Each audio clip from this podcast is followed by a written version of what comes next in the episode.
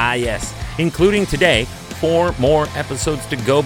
Another topic I was so stoked to write about have been naturally occurring celestial events and especially how primitive humans observe them. Hi, I'm Chris Mei, writer, producer, and host of This Day in Weather History, a podcast from the Weather Network in Canada and only one week away from its anniversary. At the turn of the century, a century ago before that, thousands of people across southeastern United States gathered to witness a rare and spectacular sight as the moon cast its shadow across the sun and darkened the skies. This ominous day in weather history. okay, all right. I will grant you that there was hardly anything especially primitive about North America in the year 1900, but I'd like to have a bit of fun that way when comparing just how far we have evolved technologically since then. This event happened on the morning of May 28, 1900. We had just changed centuries. When a total solar eclipse was so perfect and the conditions so clear that it could be seen from New Orleans, Louisiana to Norfolk, Virginia. This provided a picture perfect vantage point for anyone within an astounding over 925 miles. That's basically 1,500 kilometers of open sky. It's just too bad that it was not in an era of modern digital photography so that we could have had potentially trillions of images for all to see. Those around for this got to witness the moon completely obscuring the sun for around one to two minutes in all of those locations. Now, for the nerdy part of the story, because come on, it's me, your host, Chris Mei. You know me, weather nerd, space nerd, sci fi nerd. This is in my wheelhouse. Among the excited skywatchers were teams of scientists and volunteers who stood ready to document a variety of atmospheric conditions with the hope of advancing meteorological science. Nice. Haha, this is what I tuned in for.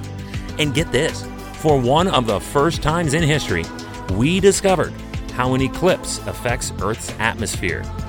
Ooh, not so primitive after all, hey, Chris Mei? All right, all right, all right.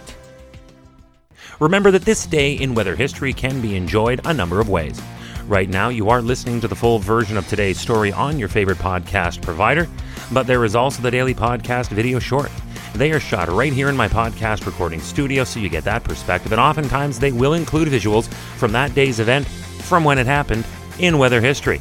So, after listening to the full story, go check out the podcast video short on television or online anytime at theweathernetwork.com forward slash weather history. The teams were set up in a carefully selected region and on a specifically targeted site Newberry, South Carolina. So, why here? The Weather Bureau scientists pored over recorded surveys they had of historical meteorological conditions across Southeast in an effort to determine the perfect location to conduct their observations during the eclipse. What would make it perfect? Clear skies, for starters. So let's check out historical cloud cover analyses. They did a thorough examination of the cloudiness observations from the years 1897, 98, and 99 in surveying this material that I remind you was from data created two centuries back, they were able to determine that the least cloudy conditions were likely to occur in Georgia and South Carolina on May 28, 1900, this day in weather history. How in the world did they, at that time, and without the resources we have today, figure this out? It is a mystery, nay, a miracle to me. But whatever. Newberry, South Carolina, here we come.